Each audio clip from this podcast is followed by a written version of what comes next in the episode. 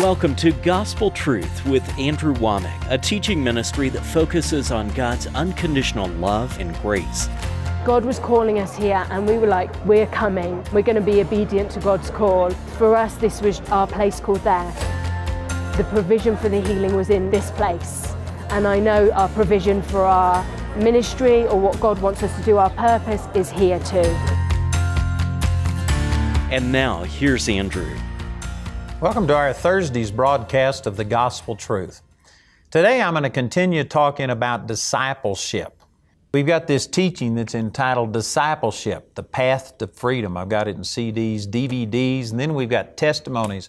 And I've been sharing some testimony. I only played one so far, but I'm going to show more that a disciple is a person who's not just been forgiven, and is on their way to heaven. Now that's wonderful. I'm not diminishing that any at all, but there is so much more to Christianity than just being a convert. And a disciple is a person who continues in the Word until they get set free. Let me just share this with you out of John chapter 8. This is Jesus talking. He had been speaking, and people had criticized him as normal. The scribes and the Pharisees, the religious people were there disagreeing with him. But in John chapter 8 and in verse 30, it says, As he spake these words, many believed on him. Now it's important that you remember that phrase. In the next verse, it says, Then said Jesus to those which believed on him. It's important that you remember this. He wasn't speaking this to people who rejected him. These were people who converted to what he was saying. They believed on him. But he said to those who believe on him, If you continue in my word, then are you my disciples indeed. The word indeed means in truth, in reality. So, in other words, there are people who claim to be disciples. There are people who think, oh, I'm following Jesus, but they, it's not real. He says, if you continue in my word, then are you my disciples indeed in truth, and you shall know the truth, and the truth shall make you free. So Jesus was talking to people who believed on Him. That would be the equivalent of talking to people who were converts, people who accepted Him. They didn't reject Him. These weren't part of the ones that saying, you're a Beelzebub. No, these were people that believed on Him, but that didn't make them disciples. Just because you believe on Jesus does not make you a disciple of Jesus. the word disciple means a learner, a pupil. Someone who has gone past just getting your sins forgiven and now you have started learning His ways and you've established a relationship and you are walking in the Word. Jesus said, if you continue in my Word, so you cannot be a true disciple of the Lord Jesus Christ without continuing in the Word of God. And I'm telling you, there are lots of people today who claim to be Christians but they aren't continuing in the Word of God. There are people who claim to be Christians that you don't even open the Bible once a week. Maybe when you go to church and you don't even go to church all of the time. You may be a convert. You may be born again. You may be deceived just because, you know, there's some people that think they're a Christian because they have in God we trust written on their coins. That doesn't make you a Christian.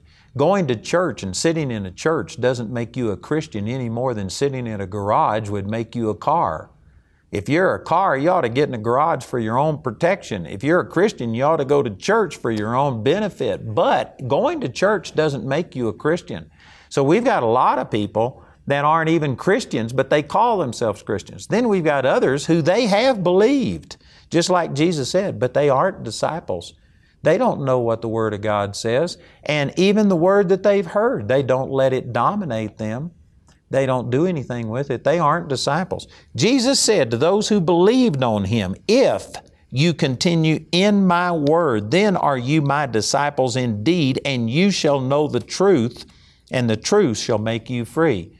So, a disciple is a person who continues in the word until they get set free.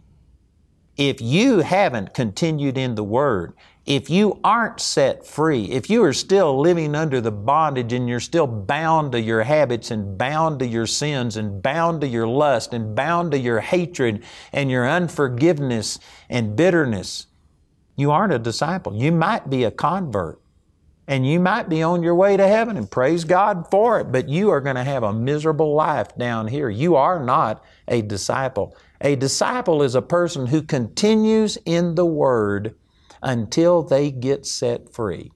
Now, the only exception I'd make to this is that we're all in process, and it is a process. And so you could be a disciple in process and being set free, and I'll grant you that. I'm not saying that you have to be perfect. I'm not saying that everything in your life has to be perfect. You, you don't have to arrive, but you have to leave. You have to be moving in that direction. And our religion, for whatever reason, has not emphasized being disciples. We have just told people, you know, just ask Jesus to forgive your sins, and then when you die, you'll go to heaven. And you just are, you are forgiven. You're on your way to heaven but you aren't walking in victory, power, you don't have any joy, you don't have any peace. And that is not what Jesus intended. And this is wrong. It's wrong. We should not be out making converts. We should out, be out making disciples. And I know that some people just freaked out right now. Like, well, they've got to be born again first. Well, yes, I agree. Being born again is the front door. But you know, I have a man, uh, Don Krow, he, he's been a good friend of mine. He was in my wedding. Uh, he helped me start the Bible school. He's now moved on, but Don Krow worked with me for decades. And Don was this evangelist that just got out and witnessed to people, and he just had a hunger to get people born again. And so it was gr- good what he was doing, but it was also frustrating because, you know, many times he'd just talk to the people for a few brief minutes and then they were gone. We were talking about all of this, and Don and I came up with this thing that we call discipleship evangelism. You know, we have this product, and this is now, there are millions of people on this planet going through this on a weekly basis. And what this is all about, it takes a person from where they aren't even born again to getting born again to learning about the basics and how to get set free, how to deal with relationships, and it brings them full circle so that they, then at the end of this 48 lessons, they actually become the disciple-er instead of the disciple-e, and it teaches them how to go and make disciples. And so Don and I put this program together. And anyway, as Don, as we started implementing this, like I said, Don had just witnessed to people all of the time. He would go out to parks, he would just greet people on the street corner, etc. Well, he changed, and instead of making evangelism the goal, we made discipleship the goal. That's why we call it discipleship evangelism. And Don had an example where he actually would take food out to people and not just tell them about the Lord, but demonstrate the love of the Lord. And he went to some people's house one time, knocked on the door. He had some food and stuff and asked if they needed any help. And he says, Is there anything I can pray with you about? And this one man named Stephen, he had a bad back, and because of that, he had been laid off of work. He was unable to work, and they did need food, so uh, Don gave him food. And Don says, Can I just come in and teach you? about what the Bible says about healing, and I can pray for you, and God can heal your back. And so he went in and did a little Bible study. And this guy was not born again. He was actually high on dope. He was shacking up with a girl. They were both in there. And rather than Don going in and condemning them and saying, repent or else, turn or burn, you're going to hell. See, that's what a lot of people call evangelism. Don went in and showed compassion for this man and gave him food, taught him what the Word of God said, and just encouraged him. And the man said, Could you come back and do this again? And so he went back. And, and anyway, over a period of two or three weeks, he had a number of Bible studies.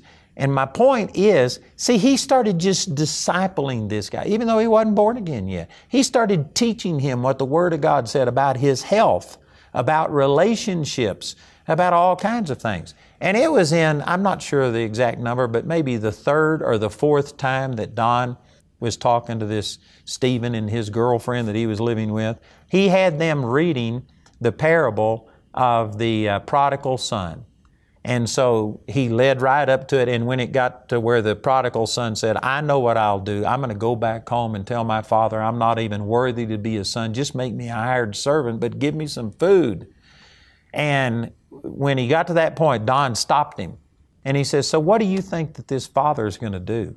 And Stephen immediately said, Oh, I know what he'll do. He'll tell him, No way. He's wasted his living. He's going to reject him. He'll hate him. He'll show him all of this rejection. And he was saying that because that's the way he was raised, and that's what would have happened to him. So Don said, Well, read the next verse. And the next verse talked about how that the father saw him from a long ways off and ran and fell on his neck and kissed him and, and said, Put a ring on his finger, put a robe on him, kill the fatted calf. My son was dead, now he's alive. And there was total acceptance. And this man, Stephen, as he read it, he says, Are you telling me that God would forgive me?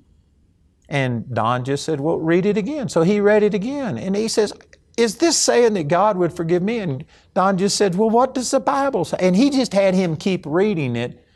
And Stephen all of a sudden hit his knees and cried out, Oh God, forgive me. And I mean, he had been high on dope. He was instantly delivered from that. He got born again. The girl he was with, they got born again. Don kept teaching them and taught them about marriage. They decided to get married. He baptized them. He brought them to me and I prayed with them. They got baptized in the Holy Spirit. And my point is that, see, if you were to say, well, the goal is just to get you saved. No, the goal is to make you a disciple. But you cannot become a disciple without crying out to God to receive His forgiveness. And if you start teaching people on anything, if you teach them on marriage, if you had people that had a bad marriage and instead of going in and saying, well, what you need to do is get born again, no, just go in and start teaching them about how you're supposed to love your wife the way that Christ loved the church. And if you're talking to a person that doesn't know the Lord, they'll say, well, how is that? And you get to explain how Christ loved the church and how He died for us and how He took our sins. And you get to present the gospel. And you cannot take a person through what the Bible says about marriage, about relationships, without bringing them to a place to where they need to receive salvation. You can't teach a person about healing without bringing them to a place that, you know, it says, by His stripes we were healed. What does that mean, by His stripes we're healed? So you explain salvation and that He was literally whipped and crucified, and through His suffering that you were healed of your sicknesses. It doesn't matter what you talk about. If you're talking about prosperity, you're going to have to teach these people what Jesus said about give and it shall be given unto you. Good measure, pressed down, shaken together, and running over shall men give into your bosom. And if you start teaching people about this and they're struggling financially, I can guarantee you their natural mind is going to say, I can't give. I already don't have enough. And if I give a portion of what I've got away, I'm not going to have enough. It doesn't make sense to the natural mind. So if you're teaching them on prosperity, you will have to bring them to a place to where you say, you know, in the natural, this doesn't make sense, but there is a God. And He will honor when you give, and God will bless you back. And if you would give a portion of what you've got, you will have more than if you kept 100%. And you will have to bring them into relationship with the Lord. If the goal is to make a disciple, you cannot be a disciple without being born again. But you can be born again without being a disciple.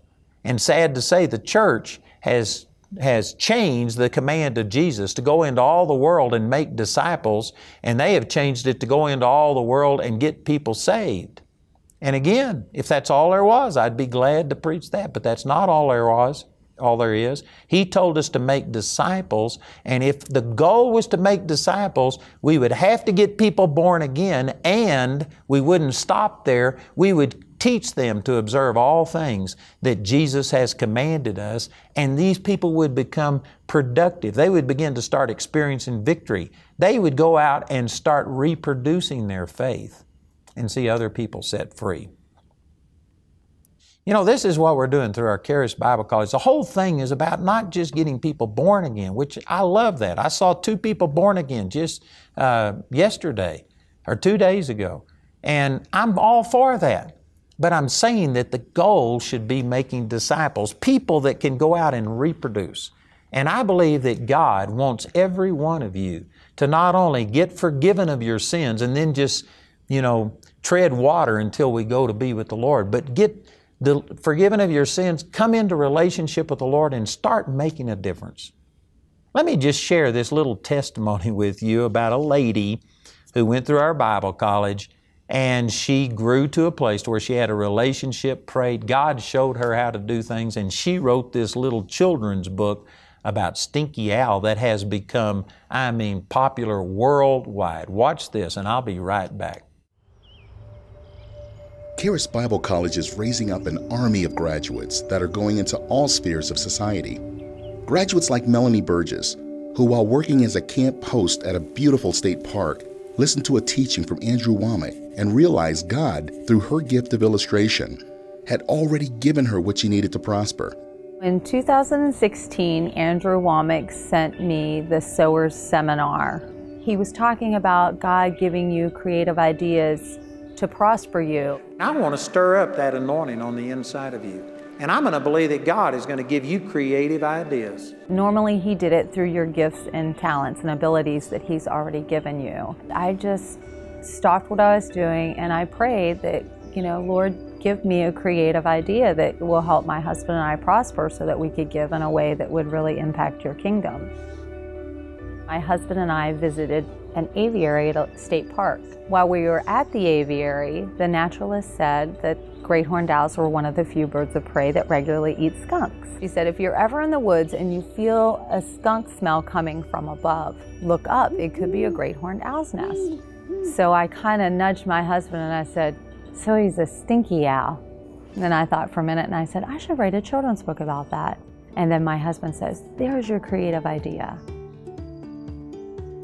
I'm, you know, talking to God and saying, How am I going to write this book? And, you know, I remember Andrew talking on how he had to develop film. He had no idea how to do what he was asked to do, so he prayed in tongues. God does that for one person, He'll do it for anyone. So I was like, all right, Lord, I'm going to pray in tongues and I'm going to believe that you're going to give me the words and the ideas for this story. I would walk around the campground with my dogs and I would pray in tongues. And then afterwards, I would go and I would sit down at the campsite and I would start writing, and just ideas would just flood my mind. Following Andrew's teaching, Melanie used what was already in her hand to write and illustrate her first children's book.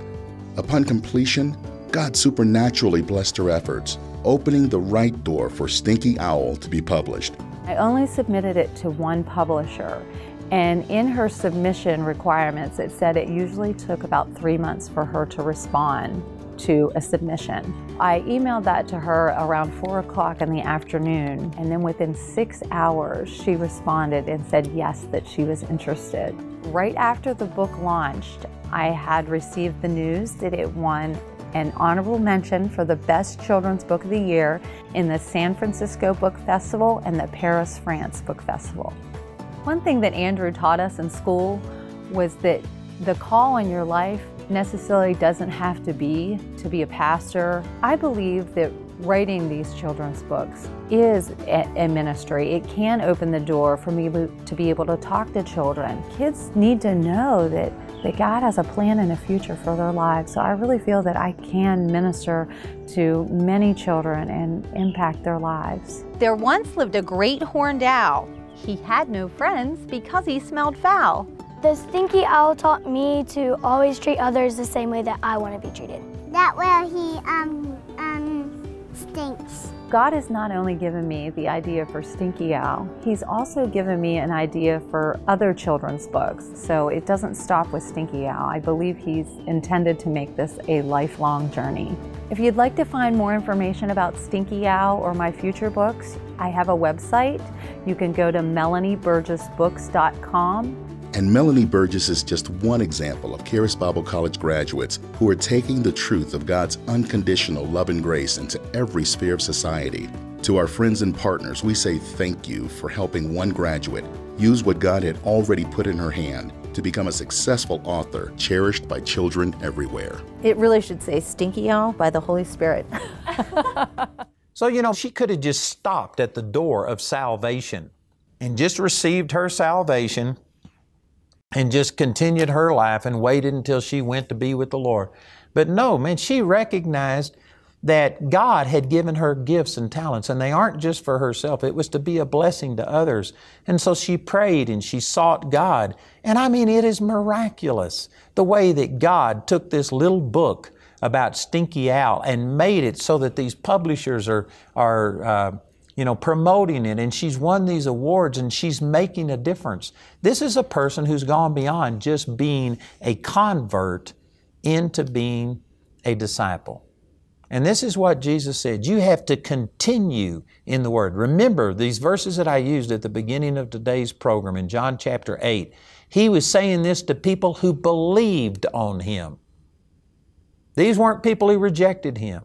These were people who, what we're talking about, would be converts. They acknowledged, they accepted Him, but they weren't disciples.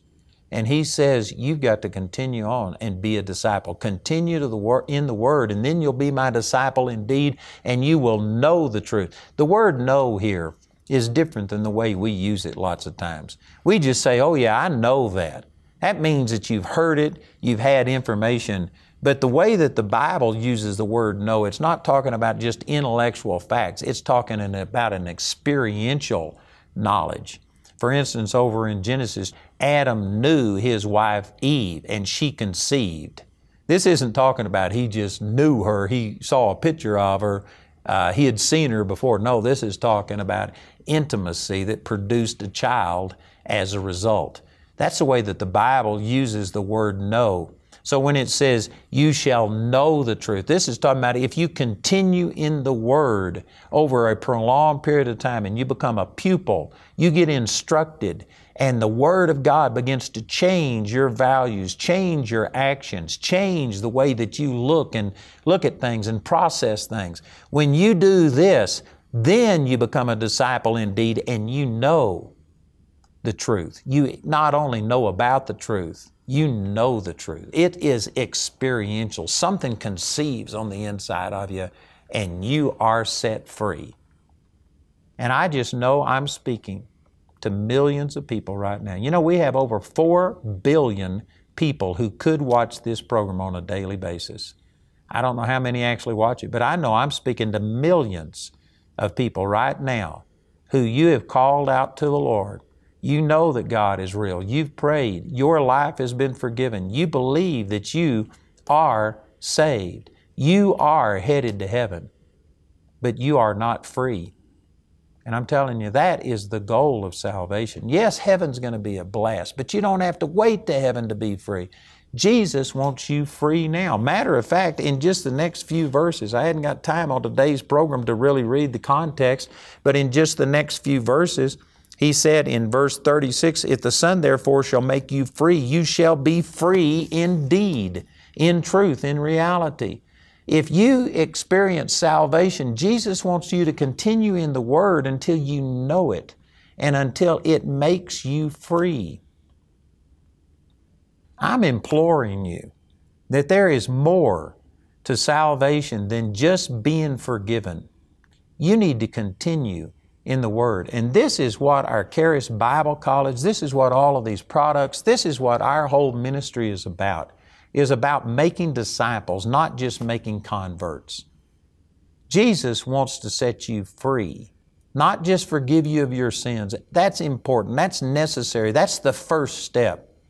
But He wants you to be free in your body, in your finances, in your relationships, in your emotions, in every single area of your life. Jesus wants you to be free, and we are here to help you. I didn't have any intention of coming to Charis on my own. My husband knew he wanted to come to Charis. And two days in, I'm in. I'm all in. I love it. It's transforming my life, our marriage. Where we used to fight like every day, we don't hardly, hardly ever fight now. We've been in this two months, and I'm in. I'm all in. And uh, I'm I'm ready for what's next. Andrews Bible College, Charis Bible College, is celebrating its 25th anniversary by giving new students at the Woodland Park campus a $250 tuition discount when you register by May 10th. Go to charisbiblecollege.org slash discount to register today.